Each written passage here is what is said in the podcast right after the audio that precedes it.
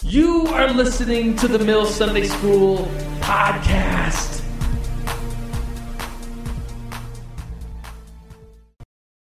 So good to see everybody.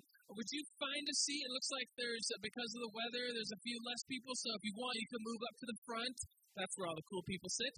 And meet somebody at your table. So meet them. If you already know everybody at your table, meet somebody outside of your table. Ready, get set, go. Meet and greet. And then after you're done meeting and greeting, you can find your seat. Uh, I want to introduce our speaker for today who uh, many of you know he's spoken here before at the Mill Sunday School. Adam Molesky has been working with the Mill for years and years and years, and just like was it last month, he officially became a New Life Church pastor, like got licensed. So that's pretty sweet. So Adam, come on up here. Adam's going to teach us today. We are in a church history series, and he'll tell you more about that. So everybody, Adam Molesky. Hey guys. Uh, so, like Joe said, um, hopefully, uh, that feeding back a little bit? Anyway, uh, like Joe said, I've been working here at the mill. I moved to Colorado Springs in 2000, uh, 2007. I've been here for six and a half years now. It's been awesome. Um, yeah, and I'm excited. Like Joe said, we're doing church history, so if you've been around the last few months, you know that we've been doing church history since August or September. And right now we're talking, basically, we've been brought into this age of the church where it's just been legalized, it's just been accepted by the state. Um, before that, it was it was illegal to be a Christian. Christians were persecuted. They were arrested, put in the Colosseum. Um, before we start, Joe, did you mention visitors? All right, so if you're a visitor here, if this is your first time to Sunday school, really glad you're here. If you don't know, the Mill is uh, a part of the Mill Sunday School is a part of the Mill, which meets on Friday nights. Uh, and if you guys haven't been to the Mill, we'd love to invite you. It's a really awesome service where we basically just get together and worship and read the Word and uh, hear from our pastor Daniel Grothe. Uh, so yeah, that's the that's the Mill Sunday School. If you are new, there's a visitor card on your table that you can fill out and bring out to the back, and we'll give you a gift to say thanks for coming. Uh, and I want to start tonight or this morning by reading out of John chapter one. Joe always does something really cool, and he never or usually doesn't put the scripture on the screen, and it encourages you to bring your Bible or use one of the ones on the table um, so if you don't have a Bible and you want to take one of those ones on the table, feel free. If you've got your Bible, open it to John 1. We're going to read verses 1 through 14. It's a little bit of a big passage here. But it says, In the beginning was the Word, and the Word was with God, and the Word was God. He was with God in the beginning. Through him all things were made. Without him nothing was made that has been made. In him was life, and that life was the light of men. The light shines in the darkness, but the darkness has not understood it. There came a man who was sent from God. His name was John, referring to John the Baptist. He came as a witness to testify concerning the light, so that through him all men might believe. He himself was not the light, he came only as a witness to the light. The true light that gives light to every man was coming into the world. Verse 10 He was in the world, though the world was made through him, the world did not recognize him. He came to that which was his own, but his own did not receive him. Yet to all who received him, to those who believed in his name, he gave the right to become children of God. Children born not of that natural descent, nor of human decision or a husband's will, but born of God. And here's the big, the big verse for today. The Word became flesh and made his dwelling among us. We have seen his glory, the glory of the one and only, who came from the Father, full of grace and truth. For those of you, I mean, we just went through Christmas. For those of you who don't know, that's talking about Jesus, the Son of God, um, who became incarnate and uh, is the Son of God, but is also a man. Remember that that scripture verse because there's a lot of things in there that we're going to refer back to later on today in the in that little 14 section 14 verse section of Scripture. Uh, like I said, right now we're doing church history, and this month we're talking about the spread of the imperial church. So this January, I mean, sorry, uh, January. for those of you who got that joke. There's not a, not a lot of you here, but it's all good. So we're talking about the spread of the imperial church. So like I said, the church has just been legalized. The Edict of Milan, 317 AD, basically puts, uh, or sorry, 313 AD, makes Christianity the religion of the Roman Empire. So Christians who before are just persecuted, they're basically running, they're hiding, uh, they're they're strong in their faith, but they're also being persecuted for their faith. They the imperial church is this time when the church is opened out to the public, the the state accepts it, the state adopts it, and it does some really great things for the church, and it does some really not so great things for the church. In the church history series, we're using this book. It's called Church History in Plain Language. Uh, and Joe asked me to tell you that if you are reading along with us, the next homework assignment that you have, if you are just following along or if you have a competition with a friend to read the most, uh, it's chapter 11. Will be next week, Joe will kind of jump into that. But this week we're going to talk about these controversies, controversies that happened in the early church. Uh, in the early church, there's lots of foundational things are being figured out. There's a lot of, in a, in a sense, the church is getting its feet under it. So, so it's almost like a, if you've seen pictures or video of like a small calf being born, it takes a little bit for that calf to be able to walk normally. You can see it's kind of figuring out how to get its feet under it, to take steps.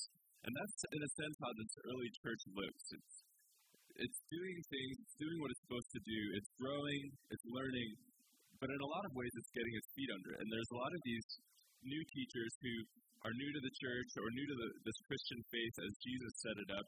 Maybe they're, they're former Jewish rabbis, they know the law, they know the Torah, but it's just a growing process. And so, like any human organization, any group of humans, there's the opportunity for trouble to arise as people just fall short. They they don't really maybe there were some cases in this early church where there were men who were spreading false teachings and and I think that was purposeful. They were trying to be heretics and in a sense they were trying to talk about they were trying to spread lies about Christianity. But then there's also the other side of it where there are these men, these preachers who uh, or these teachers who just didn't understand the fullness of the Word of God. They didn't. They're still learning it all. So as they're teaching and learning, there's controversies that come up. And one of the main controversies, one of these main doctrines that in the early church is talked about is the Trinity. Uh, for those of you who have ever seen this symbol right here, that's that's a symbol for the Trinity. Uh, it wasn't. I don't think it was around back then. It was kind of a later thing, but I just put that up to kind of bring the Trinity into our into our view here because the the one distinctive thing about Christianity from paganism, Gnosticism, uh, all these other worldly religions was the fact that we believe in this God who has a triune nature, and it was pretty confusing for people. Uh, it was almost like the when when the what is it called the Rubik's cube was invented. Everyone was really excited about it because everyone was trying to figure out if they could they could solve this Rubik's cube. And in a sense, the Rubik's cube of the early church was the doctrine of the Trinity. So it was very widely discussed. There was one bishop, um, Constantinople, which is the main city, one of the main cities in the, the eastern part of the Roman Empire. Basically, it's Istanbul, Turkey today. Uh, this bishop talks about Constantinople, and he says, if in the city you ask anyone for change, he will discuss with you whether God the Son is begotten or unbegotten. If you ask about the quality of bread, you'll receive the answer that God the Father is greater, God the Son is less. If you suggest that a bath is desirable, you'll be told that you'll be told that there was nothing before God the Son was created. So this bishop is basically saying that in, in all these major cities, when you walk around, you ask for some bath water. You, the response you get is they ignore your question and they're talking about the Trinity. He's pointing out that the Trinity is this huge topic. Uh, it's it's basically taking up a lot of the space in in theological discussions. It's taking up a lot of the space in um, in like church decision making. The church leaders are all arguing over what does it mean. They're all trying to figure out how do we believe in a God who's one but also three.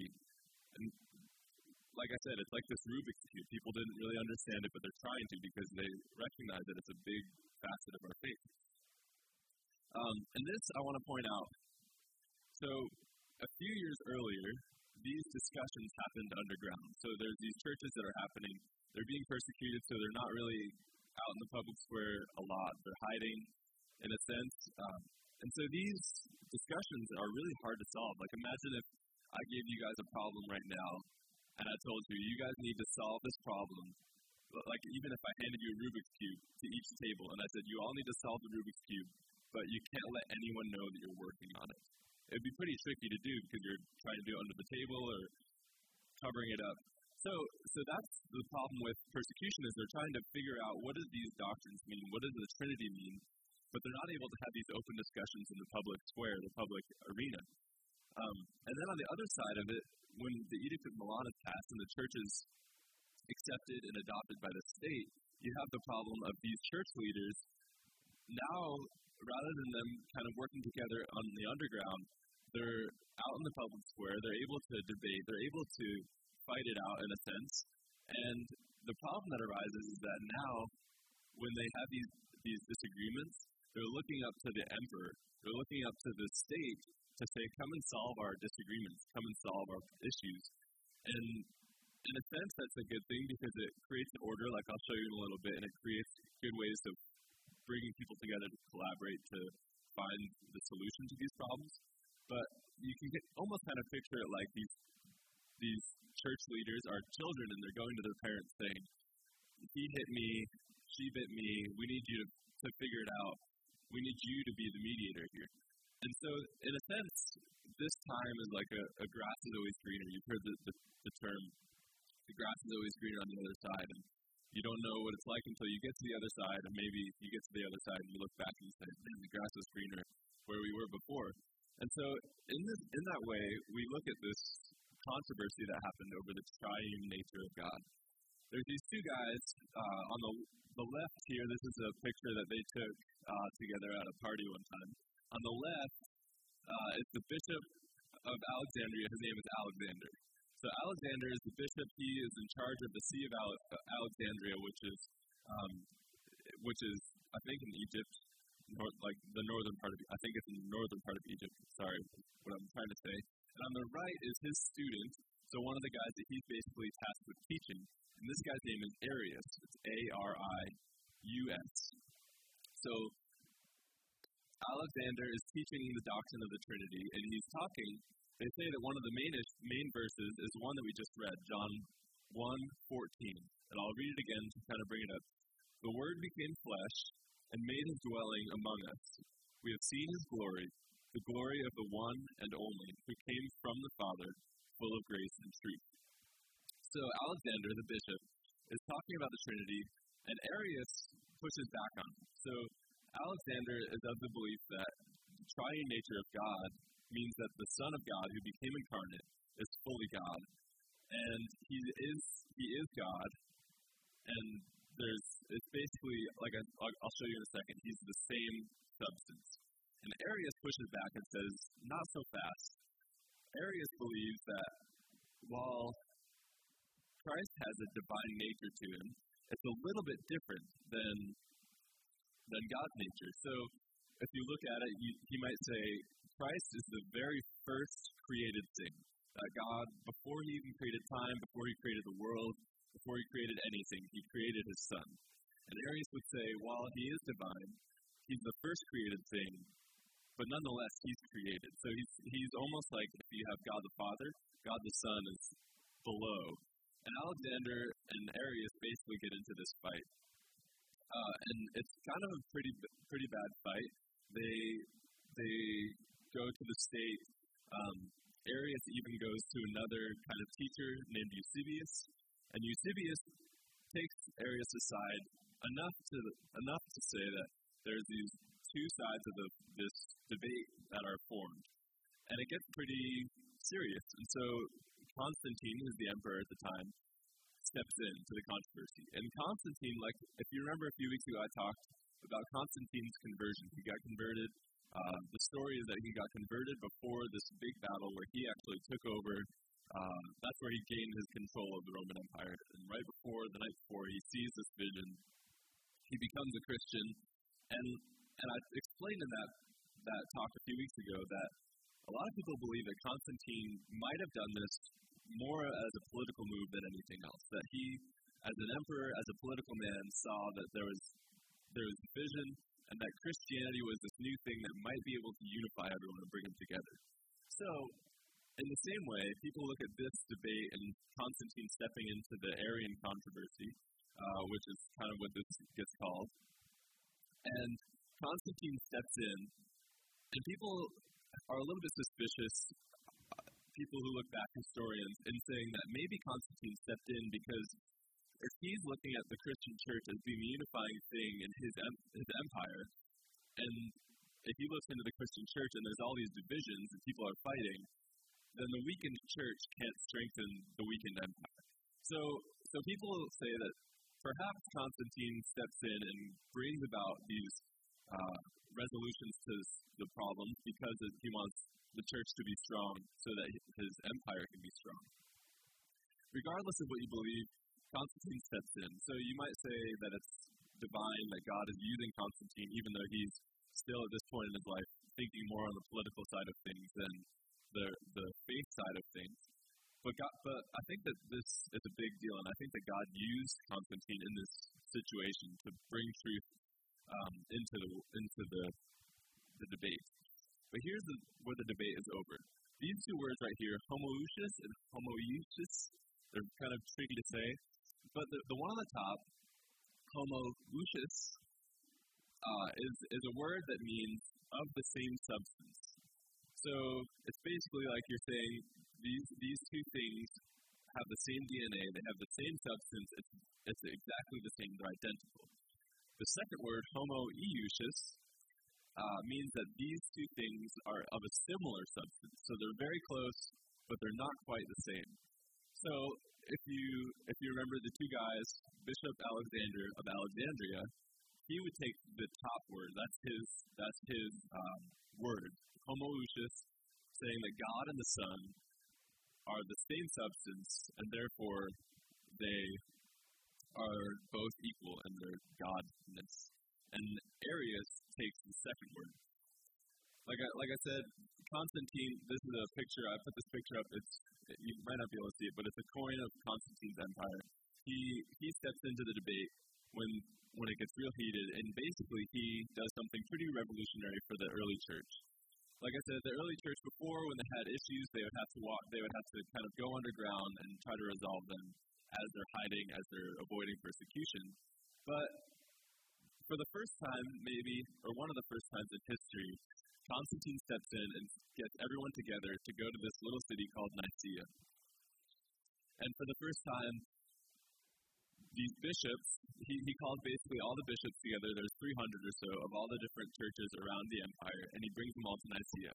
And he invites them all and pays for their travel, and they're, they're protected when they travel. So in the past, when they're walking from town to town on the road, they're hiding, they're, they're trying to disguise themselves, they're not walking around telling people that they're going on a trip to discuss something about Christianity because they'll get put in jail.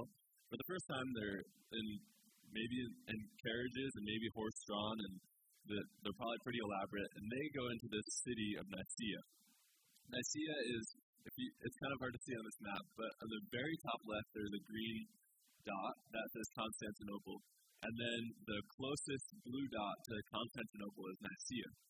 So all these bishops come to Nicaea and they get together to discuss the Arian controversy. So they're talking about is God the Father and God the Son the same substance or is it the similar substance?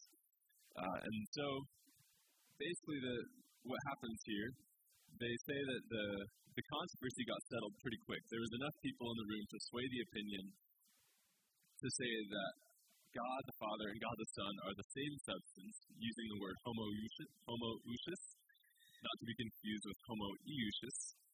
And this controversy is settled pretty quickly. They say that all but two bishops and Arius, so uh, Arius is there, all the bishops, the bishops bring other aides with them, but the, the bishops are kind of voting. And all but two of them sign this agreement to say God is the same substance. Arius doesn't sign it, and two other bishops don't sign it, and they're both exiled. So Constantine basically says, You guys should hide. so they do. Um, and, and this isn't necessarily the end of the controversy, it'll continue. Uh, but out of this Council of Nicaea comes what we have and what we see pretty frequently. It's called the Nicene Creed. And it's helpful to recognize when we look at the Nicene Creed, and I'll, if, you ha- if you're unfamiliar with it, we'll read through it together in a little bit. But it's helpful to recognize the Nicene Creed uh, in this light, with the perspective of this controversy and the perspective of the council that decided and and basically wrote out the Nicene Creed using other other documents.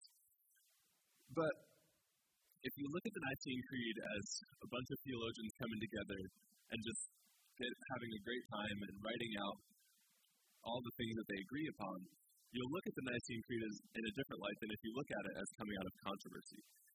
And to kind of paint a picture, if the Nicene Creed, Creed was written today, like in the last two weeks, I want you to like imagine there might be a little bit of a clause in the Nicene Creed that talks about Duck Dynasty and and w- what Phil Robertson could or couldn't say on TV because that's what's happening in our time. That's what you know, like the one of the talked about issues is Duck Dynasty and what Phil Robertson said.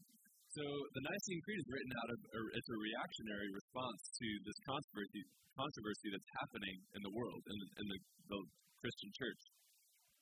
Um, and so the Nicene Creed, they get together, they write it out, basically saying, here's what Ar- here's what this controversy was about. Here's what Arius is saying. Here's what Alexander is saying.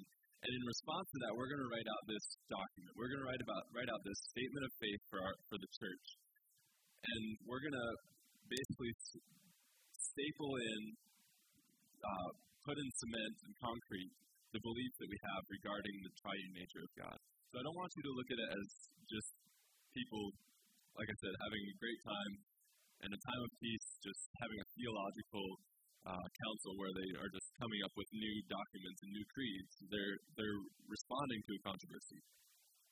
Right now, what I want to do is I'm going to read the Nicene Creed to you, um, so that you know what it is, and you'll see in it that there's certain certain phrases, uh, especially when it talks about the Son. There are phrases like true God from true God, light from light, begotten, not made.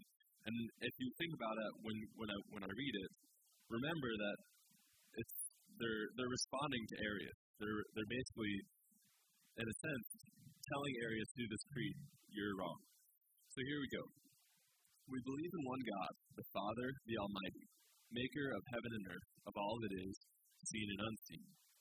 We believe in one Lord, Jesus Christ, the only Son of God, eternally begotten of the Father, God from God, light from light, true God from true God, begotten, not made, of one being with the Father. Through him all things were made. For us and for our salvation, he came down from heaven. By the power of the Holy Spirit, he became incarnate from the Virgin Mary and was made man. For our sake, he was crucified under Pontius Pilate. He suffered death and was buried. On the third day, he rose again, in accordance with the Scriptures. He ascended into heaven and is seated at the right hand of the Father. He will come again in glory to judge the living and the dead, and his kingdom will have no end. We believe in the Holy Spirit, the Lord, the giver of life, who proceeds from the Father and the Son. And I want that those three words and the Son, remember those for a few minutes later. With the Father and the Son, he is worshipped and glorified. He is spoken through the prophets. We believe in one holy, Catholic, and apostolic church. We acknowledge one baptism for the forgiveness of sins. We look for the resurrection of the dead and the life of the world to come. Amen. Uh, a couple things. You, you heard me say we believe in one holy, Catholic, and apostolic church. That word Catholic, what we would say today is global or universal. It wasn't saying the Roman Catholic Church. In a sense, it's basically saying all the churches, all, all the people who call themselves Christ followers, we believe in a church that's a, a, a family of faith. Um, and the other thing that I wanted to point out, like I said, to remember the words and the Son, that phrase right there, we believe in the Holy Spirit, the Lord, the giver of life, who proceeds from the Father and the Son. The, what we call that is the filioque, and, and that that three word term and the Son was added to the Nicene Creed at a later time.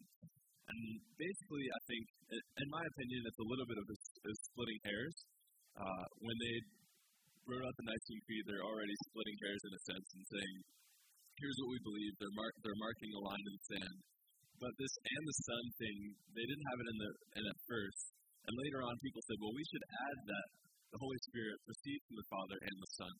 And it caused a pretty big debate that happens later, and I'm sure Joe will kind of address that when we get to that part of church history.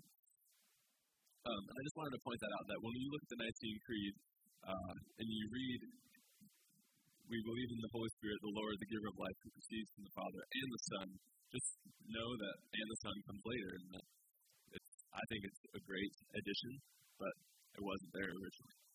So, one person that I want to talk about, in addition to Arius and Alexander, is this guy named Athanasius. And the, the is a little bit dark, so it's a little bit hard to see. Um, Athanasius is another student of Alexander. So Arius is a student, and Athanasius is a student, and it's almost um, the good guy and the bad guy in the story because Arius, uh, Arius goes he goes into exile after the Council of Nicaea. Once he's exiled, and he he basically continues this fight. He continues to argue his point. And Athanasius, who at the time of the Nicene Council, he's an aide to Alexander. So he, he's at the council. He's pretty young. He's probably around 30 years old. But he spent a lot of his time studying in his early years about the triune nature. So they say that Athanasius potentially could have had a pretty big influence in the wording of the Nicene Creed and uh, the adoption of the Nicene Creed and the things that are stated in it the true God from true God, uh, light from light, eternally begotten of the Father. So Athanasius is this guy who takes Alexander's side and he really drives it home.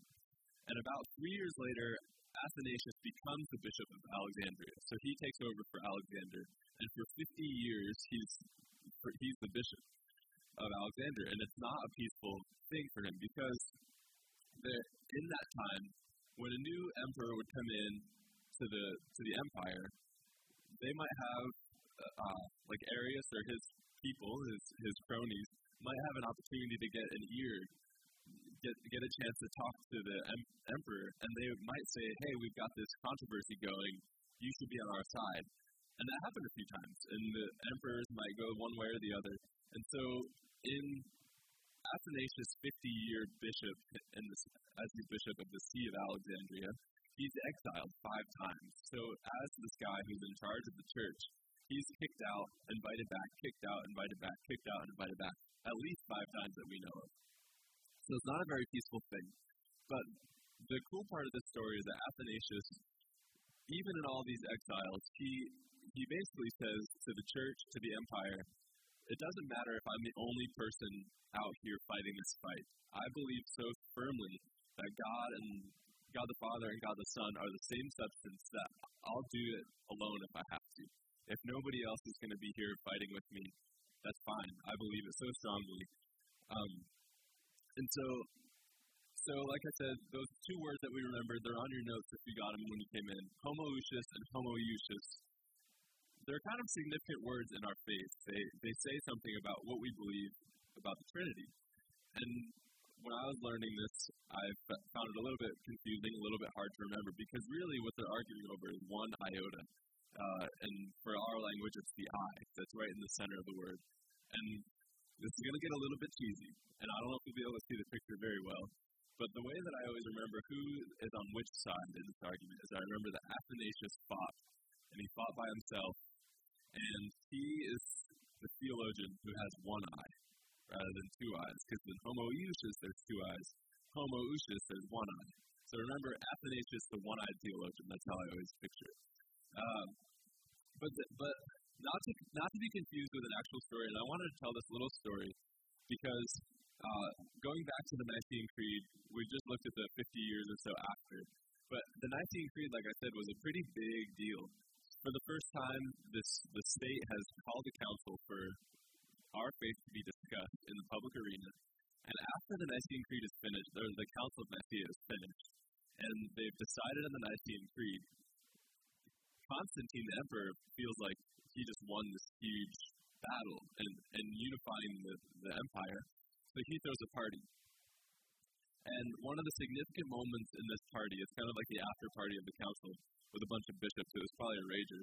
Um, but these bishops are all having this little party, and at one point in the party, the, the emperor, Constantine, walked up to one of the bishops who several years earlier had lost his eye to persecution. They don't, they, it's, I don't really know exactly what it was, if it was he was in the Colosseum or someone just attacked him, but he doesn't have an eye. So, not to be confused with Athanasius, which is my little cheesy analogy there. But this bishop actually doesn't have an eye, he has one eye. And the, the emperor walks up to this guy and gives him a kiss on the cheek, on the eyeless cheek. And this is a pretty significant thing, too. It's a great picture of, of the empire almost, in a sense, apologizing for the persecution that had happened. And that's a pretty cool moment, I think, for the church, where the church, uh, the church is accepted again. And this bishop, I can't imagine what that moment would have been like for the guy who is basically the guy who held the position that was in charge of all the persecution that he has experienced for most of his life, uh, comes up to him and gives him a kiss on the injured eye, if that makes sense. So we we've got the Nicene Creed now, and we look back on it. And if you guys didn't know, if you've never been to New Life Church, New Life uh, has this meeting that we call New Life Next, and we talk about what New Life believes. And if you've never been, I encourage you to go because it really is a cool thing. If you've been coming to New Life for a year or a week or 10 years or 18 years and you haven't been to New Life Next, you really should check it out because Pastor Brady shares the vision of the church and he shares the beliefs of the church. And one of the things that he talks about is how a few years ago, New Life Church, we were looking at our statement of faith and we had written out from the past, we had this written out thing that said what we believe, and we had kind of uh, not made it up in the sense that we like made up a bunch of baloney, but we we wrote out this thing that said what we believed. And a few years ago, we were looking at that, and we some of the pastors, the executive pastors, made the decision to adopt the Nicene Creed as our statement of faith. So if you go to New Life Next on a Wednesday night, you'll hear Pastor Brady read the Nicene Creed, and he actually has everyone read it together. And it, I want to bring up a question because the Nicene Creed, again, like I said, it was written out of a controversy. It was written as a response to that controversy. Um, and it was written, in a sense, to basically combat Arius' theology. But I think it's done a really good job, and what, we, what we're left with in the Nicene Creed is this amazing picture of what we believe as Christians and what we don't believe as Christians. So the question that I'm going to have you guys discuss at the tables is is the Nicene Creed sufficient enough for the statement of faith in a local church? And what I mean by that is, as we look at this creed, we, we recognize that it's a response to a controversy, but does it do an adequate job of kind of covering all the bases that we might believe? And so I want you guys to discuss at your tables. If you're at a table by yourself, jump in with someone else and join a group. Um, but discuss are there issues that you think are like Joe talks about sometimes the open-handed and closed-handed issues, things that we say, yeah, we don't really know what that says, and these things we do know, and we'll hold firmly to them. But does the Nicene Creed adequately cover those things, or are there things that are missing out? If we look at the belief of a Christian, if we look at the beliefs that a church might hold to. So take a few minutes and talk about, I'll have a microphone to ask the questions and say, if you do think there are things that we should maybe add to a statement of faith or things that might need to be covered. So take a, take a few minutes with your table and talk about this question here. Go. All right, here we go. So, you might have had some time to discuss, you might have different uh, opinions, but I'd like to hear some of them. So, Aaron is going to start us off. Make sure this mic here is on. Sounds good. All right, Aaron Spurgeon. Well, being raised in a Lutheran church, that was the Nicene Creed is one thing that we stated every single Sunday before the end of the service. And the one thing that I have found it's really missing is the discussion of a personal relationship with Jesus Christ. It's not in there. Um, so even in the scripture, it talks about Satan and the angels know who God is, they know who Jesus Christ is and the Holy Spirit, but that doesn't mean to go to heaven. So the personal relationship is kind of a core value in our faith. All right. Go Aaron Higgins. Yeah, so the, it doesn't it doesn't talk about the intimacy of the relationship that we would say. Well, good. so I would call the Nicene Creed a cornerstone of faith. Um, pick any mainstream denomination, and they'll agree with the Nicene Creed. But if you go into a Baptist church, they'll agree with the creed and then say, "But we believe this." If you go into a Presbyterian church, they'll say, "We agree with the Nicene Creed, but we also believe this." So you know, you get all these nice branches with Christianity, but it all comes down to Nicene Creed. It's it's the core foundational thing. Is it sufficient alone in and of itself? Yes and no. It's not exhaustive enough to, to cover things like you know personal relationship with Christ or what we call Calvinism, Arminianism, or Molinism, or you know some of these other isms that exist. The Nicene Creed doesn't cover those, but it also isn't in conflict. So you can use this as, as a boiled down version of, of Christianity, what the core values of the faith are. If you think of something or read something and it's in conflict with the Nicene Creed, suspect it. If you go into a church and they say, you know what, we don't believe in the creed, suspect it. Use, use the creed as a litmus test. It's not the end all be all by any means, but use it as a litmus test to determine is this does this align with what the church really believes? Good. Anyone else? Um, in summation, no, our people decided that we think it is sufficient. Um, in my mind, it's like a character versus personality. This covers like all the character of what we need to believe, but the personality is for each. I would say like the different denominations of church to decide. So this covers the character, like what you need to have, the negotiables. Anyone else have anything? Anyone else? All right. Oh, here we go. One more. Finishing. Um, I guess what we kind of decided is that I don't along the same lines, but one thing that it should have in it is um, the scripture, because it doesn't really talk about that, and it doesn't talk about um, like your connection and like the you know living, breathing Word of God in your life. And I think it, I mean, like you said, it does kind of touch the subject, but as a kind of a statement of the of the church, Yeah. I think we do need to word, word it a little differently and it doesn't really touch to it. All right. Yeah. So, I think I think I would uh, agree in the sense that I th- I think the church, uh, sorry, the Nicene Creed does address, like you said, the character addresses the core values. Um, but there are a few things where if you're, and, and the the debate might be that you could teach these other things, things about Scripture in another avenue. Um, but but I think that the Nicene Creed, like I said, one of the things I was kind of not not shocked to learn, but when I, as I was studying and thinking about it, I was thinking, man, it, I've always looked at the Nicene Creed as this just this awesome statement, and it really is a response to a controversy. It's like a, a judge's ruling in a sense.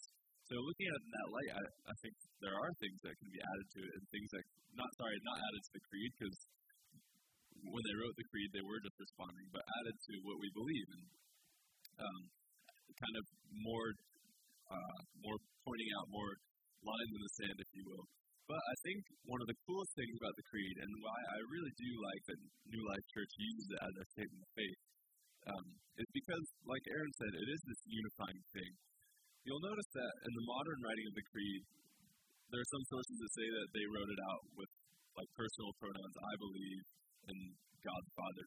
But when we write it, and anywhere you see it today, it, it's all in this language, language of we believe. We believe in God the Father. We believe in God the Son. We believe in the Holy Spirit. And it's this unifying thing. Like Aaron said, if you look at any stream of Christianity, any church, pretty much any church that you go to will look at the Nicene Creed and say, yeah, we believe in that. We, we think that that's accurate. We think that that's true. So when we say the Nicene Creed, like Aaron said, there's denominations where you will say it every week to the point where you'll have it, you'll have it memorized. And New Life Church downtown says it pretty frequently. I'm sure that they all have it memorized. I don't think they say it every week, but um, it is this really awesome statement that says we believe in something. We all come together and we believe. Christians from all over the world, from all times, have said the Nicene Creed since the Nicene Creed was adopted, and I think it's a great way of us looking at the family of faith and saying we're all part of something here. I think that's really cool. So as a closer to Sunday school, what I'm going to do, I've got this set to go, and the way I could set it up so that everyone could read it, hopefully, uh, is that it scrolls. So we'll have to kind of keep it at a pretty good pace. It's, it's not going to be anything crazy, but if you see it getting too high, we'll speed it up. I'll kind of control. But we're going to stand up, and we're all going to say the Nicene Creed.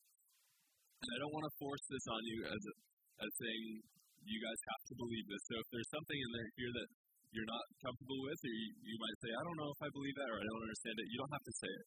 But we're going to say the Nicene Creed together today. And I want you guys to think about the fact that we are saying this alongside believers from all over the world and from all time since the Nicene Creed was written and adopted and signed and everything. And it really is a great unifying part of being part of the family of God. So here we go. We believe in one God, the Father, the Almighty, maker of heaven and earth, of all that is, seen and unseen. We believe in one Lord, Jesus Christ, the only Son of God, eternally begotten of the Father, God from God, light from light, true God from true God, begotten, not made, of one being with the Father. Through him all things were made. For us and for our salvation, he came down from heaven by the power of the Holy Spirit, he became incarnate from the Virgin Mary and was made man. For our sake, he was crucified under Pontius Pilate. He suffered death and was buried. On the third day, he rose again in accordance with the Scriptures. He ascended into heaven and is seated at the right hand of the Father. He will come again in glory to judge the living and the dead, and his kingdom will have no end. We believe in the Holy Spirit, the Lord, the giver of life who proceeds from the Father and the Son. With the Father and the Son, he is worshipped and glorified. He has spoken through the prophets. We believe in one holy, Catholic, and apostolic church. We acknowledge one baptism for the forgiveness of sins. We look for the resurrection of the dead and the life of the world to come. Amen. All right. Well, let me pray with you guys.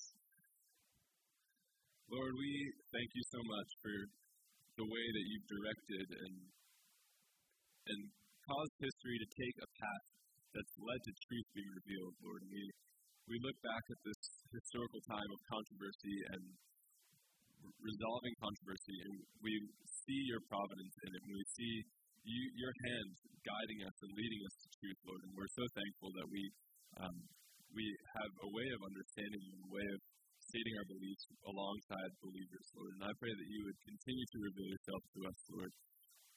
Lord, through your word, that we would be students of the word, that we would be students of you, God. And, and we do say that while we can't totally understand all of you, God, we, we do love learning about you. We love understanding you to the extent that we can. We're so grateful for this time and this place to learn about you and to, to know more about you and your nature and your heart. And we love you. Amen. All right. Well, we'll be back here again next week. Joe will continue talking about the spread of the Imperial Church. Everyone have a great Sunday. See you soon.